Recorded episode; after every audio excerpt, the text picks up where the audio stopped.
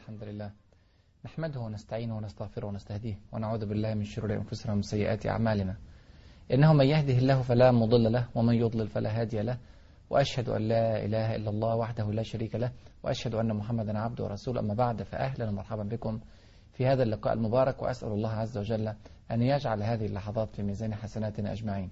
مع الحلقة الثانية عشرة من حلقات فتح فلسطين والشام وتحدثنا في الحلقة السابقة عن القائد المبهر خالد بن الوليد رضي الله عنه عندما انتقل بجيوشه أو بنصف جيشه حقيقة من العراق إلى الشام عبر صحراء السماوة وهي صحراء قاحلة ليست فيها قطرة ماء لمدة خمس ليالي متصلة واستطاع بفضل الله عز وجل أن يصل إلى أرض الشام سالما ولم يفقد جنديا واحدا ووصل في الموعد المحدد ومنذ اللحظات الأولى لنزوله في أرض الشام وقد بدأ عمله العسكري مباشرة.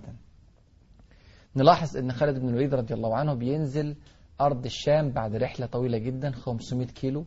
رحلة فيها مشقة كبيرة جدا افتقاد للماء وصحراء قاحلة وشمس وما إلى ذلك ومع ذلك بمجرد نزوله لم يأخذ قسطا من الراحة ولكن بدأ فورا في العمليات العسكرية في أرض غريبة عليه ومع جيوش كبيرة كجيوش الرومان. نزل في البداية على مدينة أرك ثم مدينة تدمر ثم القريتين ثم حوارين ثم مرج راهط هذه المدن الخمسة التقى فيها في خمس معارك متتالية وانتصر في الخمس معارك مرة واحدة. الكلام ده في قد إيه؟ الكلام ده في خمس أيام بس. يعني في خمس أيام حقق خمسة انتصارات عسكرية على الجيوش الرومانية بينما بقيت الجيوش الإسلامية 24 ألف مقاتل جيش خالد 9000 بس. 24 ألف مقاتل لمدة حوالي سبع شهور في أرض الشام ولم يحققوا إلا انتصارين بسيطين وهزموا هزيمة. فنلاحظ الفارق الضخم جدا بين إمكانيات خالد بن الوليد رضي الله عنه وإمكانيات الفرق الأخرى من الفرق الإسلامية. طبعا انتصار ضخم جدا هائل. كل انتصار من دولت فيه تفصيلات كثيرة جدا. لكن أنا هقف على بعض اللقطات عشان نتعرف على خالد بن الوليد. لن أستطيع أن أخوض في تفصيلات كل المعارك لضيق الوقت لكن أقول لقطة ناخدها من موقعة تدمر. عندما طاولوا الحصار في البداية لم رفضوا أن يفتحوا الأبواب لخالد بن الوليد في حصن من الحصون فقال لهم خالد كلمة بسيطة جدا قال والله لو كنتم في السحاب لاستنزلناكم إلينا ولظهرنا عليكم. لو كنتم في السحاب لاستنزلناكم إلينا ولظفرنا عليكم ثم تركهم وانصرف وأرسل إليهم رسالة وهو منصرف. أرسل رسالة أنه إن عاد إلى هذه المدينة مرة أخرى دون أن يفتحوا إليها إليه الأبواب فإنه سوف يقتل المقاتلة وسوف يزبي الذرية والنساء. عند ذلك أرسلوا إليه يصالحونه على الجزية فعاد إليه مصالحهم على الجزية. اللقطة الثانية من حوارين حوارين برضو أحد المدن الموجودة في الشام وحاصرها خالد بن الوليد رضي الله عنه وأمدها الرومان بحاميتين حامية من بصرة وحامية الأخرى من بعلبك كل حامية قوامها 2000 مقاتل. خالد بن الوليد رضي الله عنه معاه قد إيه؟ معاه 9000 ترك منهم 8800 في حصار حوارين وأخذ 200 فارس فقط ليواجه بها هذه الجيوش القادمة كمدد. خلي بالك هو معاه أعداد كبيرة. لكنه يقوم بما يسمى بالاستعراض العسكري أمام الجيوش الرومانية. خد 200 واحد يقابل بيهم 2000 اللي جايين من بصرة وبعدين يقابل بيهم ال 2000 اللي جايين من بعلبك كل واحد على حدة واستطاع بال 200 فارس أن ينتصر على 2000 مقاتل من بصرة ثم ينتصر على 2000 مقاتل من بعلبك. يعني بنسبة واحد لعشرة موقعتين متتاليتين في يوم واحد في لحظات واحدة إثبات لقوته المبهرة وطبعا هز كبير جدا لمعنويات الجيش الروماني. برضو لقطة ثالثة من حوارين برضو في تاني يوم بعد الذكريات اللي شفناها المؤسفة بالنسبة للرومان من انتصار خالد مرتين ب 200 واحد على 2000 ثم 2000 دار قتال وخرج له أعداد كبيرة. يقول الرواة أنها تبلغ قد تبلغ عشرة أضعاف الجيش الإسلامي لكن خالد بن الوليد رضي الله عنه انتصر عليه انتصارا ساحقا. وبداية الانتصار كانت بخروج أحد كبار قواد الرومان الذين كانوا يعني يحسبونه بألف رجل عندهم وظنوا أنه لن يهزمه أحد فخرج له خالد بنفسه. تخيل في صدام أو صراع ما بين القوى بيخرج فارس في البداية كنوع من الاستعراض العسكري فيخرج خالد بنفسه ولا يخشى على نفسه من الموت في مثل هذه الظروف.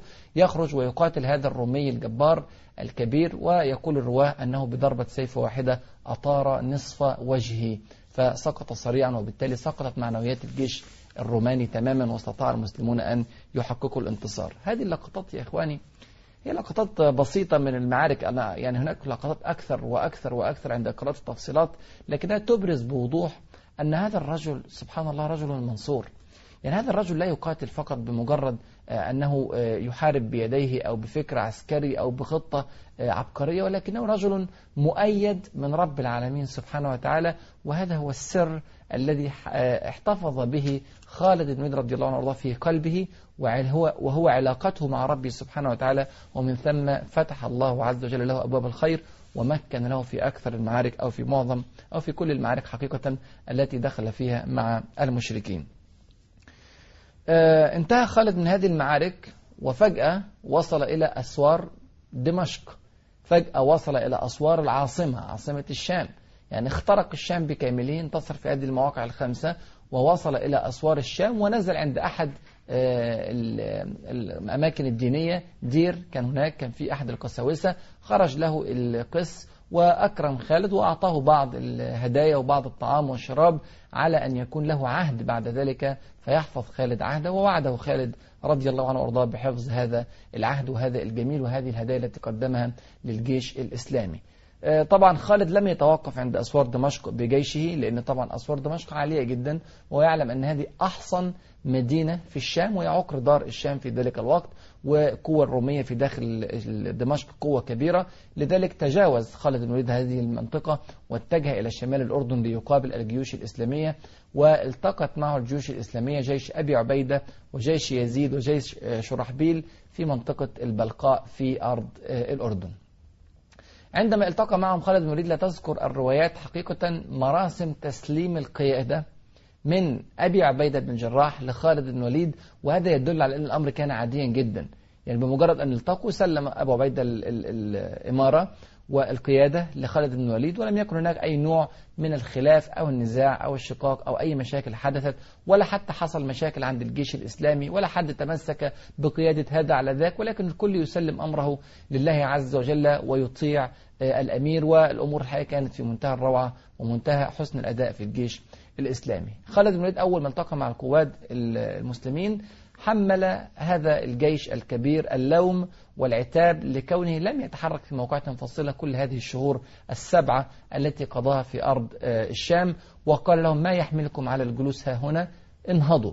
يعني يقول أنه كل واحد منهم بقى في مكانه ولم يتحرك لا تنتظروا الرومان أن يبدأوا بحربكم ولكن ابدأوهم أنتم بالحرب انهضوا. ثم اختار رضي الله عنه وأرضاه بصرة لتكون أول مواقعه الكبرى في أرض الشام وتحركت معه الجيوش الإسلامية الثلاثة. يعني الأربعة دلوقتي بقى 24 ألف زائد تسعة يعني 33 ألف مقاتل تحركوا اتجاه بصرة. لماذا؟ اختار خالد بن الوليد رضي الله عنه وارضاه أرض بصرة للبداية. أولا بصرة هي أكبر مدينة حصينة في الطريق من جنوب الجزيرة أو من جنوب الشام مرورا بأراضي الشام حتى يصل إلى شمالها.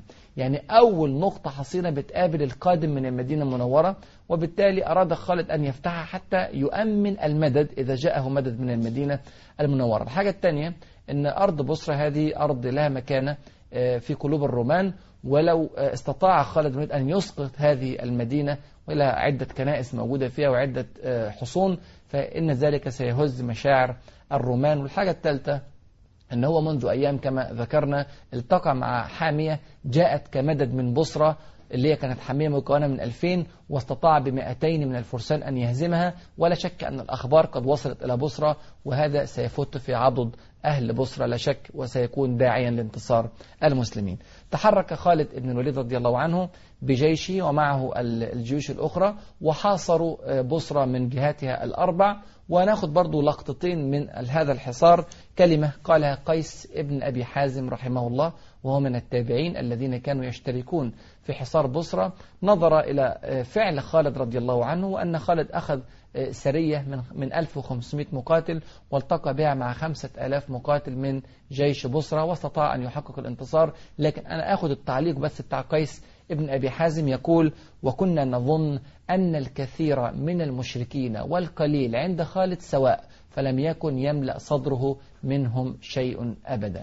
يعني صدر خالد بن الوليد رضي الله عنه وارضاه ما كان يهاب هذه الأعداد القليلة أو الكثيرة من الجنود الرومانية. وطبعا ده كان شيء واضح عند كل من عاصر خالد بن الوليد واشترك معه في قتال برضو أخذ لقطة تانية سريعة جدا وهي كلمة خالد عند اللقاء. عندما اصطدموا بالجيش الروماني عند بصرة قال كلمة جميلة يحمس بها جيشه. قال يا أهل الإسلام الشدة الشدة يا أهل الإسلام الشدة الشدة احملوا رحمكم الله عليهم فإن أنتم قاتلتموهم محتسبين الأجر عند الله والله ما صبروا لكم لحظة.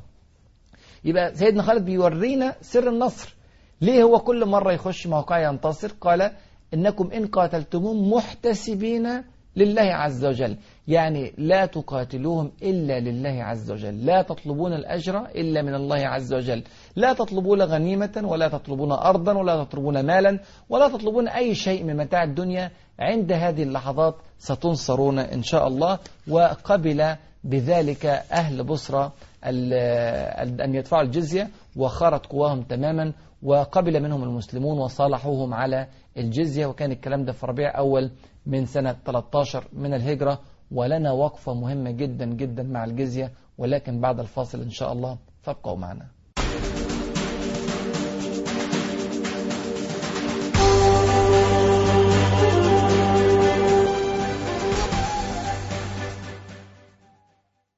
بسم الله والحمد لله والصلاة والسلام على رسول الله قبل الفاصل اتكلمنا على الحركات العسكرية التي عمل التي فعلها وقام بها خالد بن الوليد رضي الله عنه وأرضاه في أرض الشام عند نزوله انتصاره في خمس مواقع متتالية ثم التقائه مع الجيش الإسلامي ثم حصار بصرة ثم سقوط بصرة وقبول أهل بصرة التصالح على الجزية وقلنا إننا نقف وقفة مع قضية الجزية. الحقيقة قضية الجزية من القضايا التي يحلو للمستشرقين ولأذنابهم من المستغربين أن يتكلموا عنها ويقولون أن فيها ظلم للنصارى أو أن المسلمين يوقعون ضررا بمن عاصرهم من النصارى في البلاد التي يحكمونها. وأنا عايز أقف وقفة مع الجزية وأشوف بالضبط إيه أبعاد الجزية وإيه أحكام الجزية. ويا ترى فعلا الجزية فيها نوع من الظلم أو نوع من الضرر لغير المسلمين الذين يعاصرون المسلمين ولا فيها نوع كبير جدا جدا من الرحمة كما سيتبين لنا. أولا قبل أن نتكلم عن الجزية لابد أن نقول أن هؤلاء الذين فرضت عليهم الجزية كانوا مستحقين لقتال المسلمين. يعني إحنا بنتكلم دلوقتي على ناس قتلوا دعاة المسلمين وقتلوا رسل المسلمين وتعدوا على حرمات الأمة الإسلامية وأخرج المسلمون لهم الجيوش لحربهم. فالجزية هنا إعفاء من القتال الذي فرض بالأصل. يعني من البداية سنذهب ونقاتل هؤلاء لأنهم تعدوا على حرمات الأمة الإسلامية. فإن قبلوا بالجزية رفعنا عنهم القتال الذي استحقوه من البداية فهي إعفاء عن القتال وليست فرض على الناس من البداية. الأمر الثاني أن الجزية يا إخواني وأخوات هي عقد بين منتصر ومهزوم. هي ليست بين قوتين متكافئتين. يعني مش إحنا دولتين متجاورتين. على قدر واحد من القوة. وقدر واحد من الإمكانيات والكفاءات وبنعمل مع بعض هذا العقد من الجزية. إنما هو عقد بين مسلمين انتصروا على مشركين هزموا في موقعة من المواقع وتأثر المشركون تأثرا بالغا وهنا يستطيع الرجل المنتصر أن يملي شروطه على أو يملي شروطه على الجيش المهزوم. أنا عايزك قبل ما تعرف هذه الشروط وتعرف أبعاد الجزية تتفكر كده معايا كيف يملي المنتصرون شروطهم على المنهزمين في أعراف العالم بشكل عام. يعني لو قلنا مثلا في القديم ناخد مثال في سبيسيان القائد الروماني بنتكلم في حرب الرومان الرومان الآن تفرض عليهم الجزية. الرومان نفسهم لما انتصروا عملوا إيه؟ في سبيسيان أحد القواد الرومان الكبار في سنة 70 ميلادية اقتحم أورشليم القدس وحاصر فيها اليهود وقتل عددا ضخما جدا من اليهود في أكبر هزيمة هزيمة مذلة في التاريخ كما يقول المؤرخون لماذا هزيمة مذلة؟ لأنهم حاصروا البلدة وبدأوا يلعبون مع اليهود لعبة القتل فشجعوا فريقا من اليهود على قتل فريق آخر طبعا في حياتهم وبالفعل بدأ اليهود يقتلوا بعضهم البعض والرومان يشاهدون الموقف ويأخذونه كنوع من التسلية واللعب بأرواح الناس حتى فنيت المدينة عن آخرها ولم يبقى فيها أو لم يبقى من اليهود إلا الشريد. هذا فعل في سبيسيان في الروماني في اليهود عندما دخل على فلسطين في سنة 70 ميلادية يعني قبل الكلام ده بحوالي 600 سنة وهو ديدا الدولة الرومانية في كل حروبها لكن حتى لو خدنا ما نعاصره الآن من أمور ما يسمى الحضارات المعاصرة يا ترى لما تدخل دولة منتصرة إلى دولة منهزمة ماذا تفعل؟ يعني لما دخلت مثلا قوات الحلفاء إلى ألمانيا ماذا فعلت؟ قسمت ألمانيا إلى قسمين كبار. قسم ألمانيا الشرقية أخذته دولة الاتحاد السوفيتي وقسم ألمانيا الغربية أخذه الحلفاء الإنجليز والأمريكان والفرنسيين. وقسموا بذلك البلد قسموا العائلات قسموا الأسر قسموا كل شيء. ثم بعد ذلك القسم الغربي قسموه ثلاث أقسام. ثلاث أقسام قسم الأمريكا وقسم الإنجلترا وقسم الفرنسا. فرنسا كانت بتاخد من القسم بتاعها الخشب اللي موجود في السكك الحديدية. الذي تقام عليه الأعمدة الحديدية تأخذ هذا الخشب إلى فرنسا للتدفئة في مواسم الشتاء في باريس. تخيلوا يعني إهلاك وإفساد للبنية التحتية تماما في ألمانيا لمجرد التدفئة في باريس. هذه السكك الحديدية أنفقت عليها أموال ضخمة جدا وأعمار طويلة جدا بنية تحتية قوية في بلد لكن يذلنا هذا الإذلال الضخم الذي رأيناه. عندما دخلت الجيوش الأمريكية مثلا إلى اليابان بعد هزيمة اليابان في الحرب العالمية الثانية ماذا فعلت؟ دخل 350 ألف أمريكي إلى أرض اليابان في أول عشر أيام فقط. اغتصبت ألف فتاة في محافظة نكاجوا وهذا في محافظة واحدة فقط. لكن إذا أخذنا بقية المحافظات هتجد أن الرقم أصبح مرعبا. دخل الجنود الأمريكان في مدينة من المدن المدن اليابانية في محافظة أوموري واغتصبوا في أحد المستشفيات 77 فتاة كان منهم بعضهم ولدنا حديثا ومع ذلك تعرضوا للاغتصاب من الجيش الأمريكي. ماذا فعل اليابانيون عندما دخلوا إلى بكين إلى الصين؟ مذابح بشعة واغتصاب في الصينيين ما زالت الصين إلى الآن تتذكره. ماذا فعل الصرب عندما دخلوا إلى أرض البوسنة والهرسك؟ خمسين ألف فتاة مغتصبة من المسلمات في البوسنة والهرسك. بل ماذا فعل اليهود عندما دخلوا إلى أرض فلسطين؟ وكلنا يسمع عن المذابح الضخمة مذابح دير ياسين وغيرها من المذابح. وفي لبنان طبعا صبر وشتيلة وغيرها من المذابح المشهورة في التاريخ الإنساني. بنتكلم إحنا على ناس انتصرت وقامت بمذابح هائلة. طبعا مش هتكلم على التتار على الصليبيين على كل الجيوش التي هزمت الأخرى كانت تقاتل ببشاعة وتستبيح المدن وتضيع من ثروات البلاد وتفسد وتخرب لكن الجيش الإسلامي ما كانش على هذه الصورة أبدا. إذا أخذنا الجزية من الناس فهذا أقل ما يمكن أن يكون بين عقد منتصر وعقد مهزوم. ومع ذلك تعالوا بقى تدبروا في قانون الجزية الذي كان يفرضه المسلمون على من هزم من النصارى أو اليهود أو المجوس في حروبهم. أولا في قانون الجزية يبقى كل ممتلكات الدولة أو البلدة في أيدي أصحابها. يعني بيدفعون مبلغا من المال في كل سنة وهذا المبلغ دلالة على التبعية للدولة الإسلامية لكن تبقى في يد كل الممتلكات. داره في يده أرضه في يده سلاحه في يده دبته في يده أمواله كلها في يده. ولكن يدفع جزءا قليلا من المال في هذه الظروف كدلالة على التبعية للدولة الإسلامية. الجزية يا إخواني نوع من الضرائب. يعني المسلمون يدفعون الزكاة والغير المسلمين الذين تحت حكم الدولة الإسلامية يدفعون هذه الضريبة. وهذه الضريبة بأي حال من الأحوال كانت أقل من الضريبة التي يدفعها أهل, أهل بصرة أو أهل دمشق أو أهل حمص للدولة الرومانية. يعني العرب الذين كانوا يسكنون في هذه البلاد كانوا يدفعون أضعاف أضعاف الجزية للدولة الرومانية. الجزية لا تفرض إلا على القادر على القتال فقط. تخيلوا. الشاب القادر على القتال هو فقط الذي يدفع الجزية. أما الطفل الصغير لا يدفع جزية وإن كان غنيا. الشيخ الكبير لا يدفع جزية وإن كان غنيا. المرأة لا تدفع جزية وإن كانت غنية. الفقير لا يدفع جزية العاجز لا يدفع جزية الراهب المعتكف للعبادة وإن كان غنيا ثريا لا يدفع جزية لأنه لا يقاتل. إذا لا تفرض الجزية إلا على المقاتلين فقط. ومع ذلك الجزية يا إخواني تضع عنهم القتال مع الجيش الإسلامي.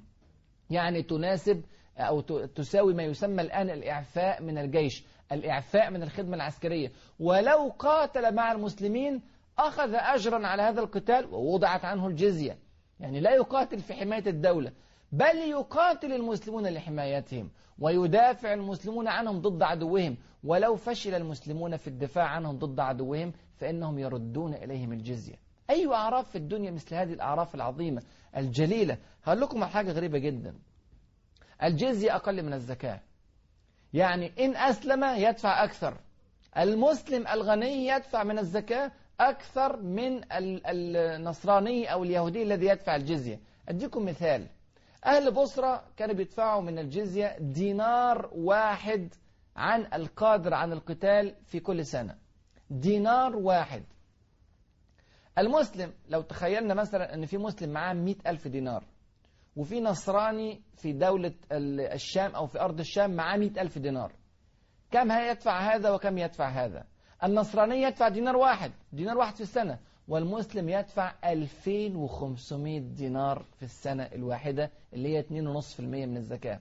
لو في مرأة نصرانية في في إمارة بصرة أو في مدينة بصرة معاها 100 ألف دينار لا تدفع شيئا.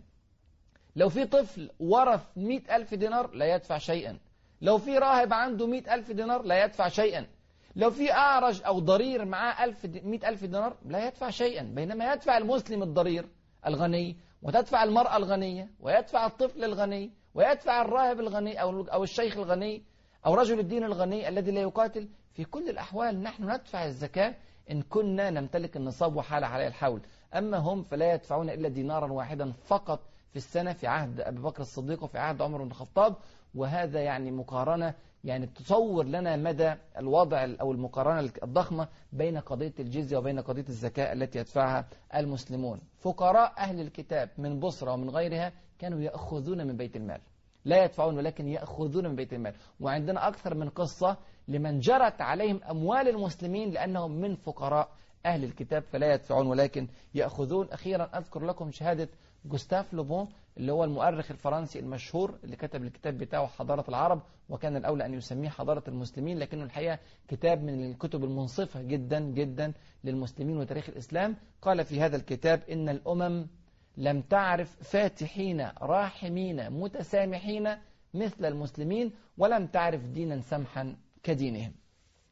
أنا الحقيقة دخلت في حوار كنت في أحد المحاضرات في فالنسيا في أسبانيا ودخلت في حوار مع أحد الأسبان كان من الحكومة الأسبانية بيحضر المحاضرة وكنت أتكلم عن معاملة المسلمين لغير المسلمين في تاريخهم وذكرت قضية الجزية هذه وذكرت كل هذه الأمور فذكر لي سبحان الله أنه لا يعرف البتة شيئا من هذه الأمور وكان يظن أن الجزية أمور قد فرضت لترهق أهل النصارى أو أهل اليهود ماديا لكنه بهذا المنظور سينظر نظرة جديدة تماما لهذا الأمر في تاريخ المسلمين. يا ترى بعد فتح بصرة إيه اللي حصل؟ يا ترى كيف تحركت الجيوش الإسلامية؟ كيف فتحت الشام أبوابها للمسلمين؟ هل سيسقط هرقل على هذا الفتح لهذه المدينة الدينية العظيمة أم سيحرك الجيوش إلى فتحها؟ هل يترك المسلمون دمشق العاصمة الكبرى الحصينة أم يذهبون لحصارها؟ كل هذا نعرفه بإذن الله في الحلقة القادمة. أسأل الله عز وجل أن يفقهنا في سننه وأن يعلمنا ما ينفعنا وأن ينفعنا بما علمنا. إنه ولي ذلك والقدر عليه. والسلام عليكم ورحمة الله وبركاته.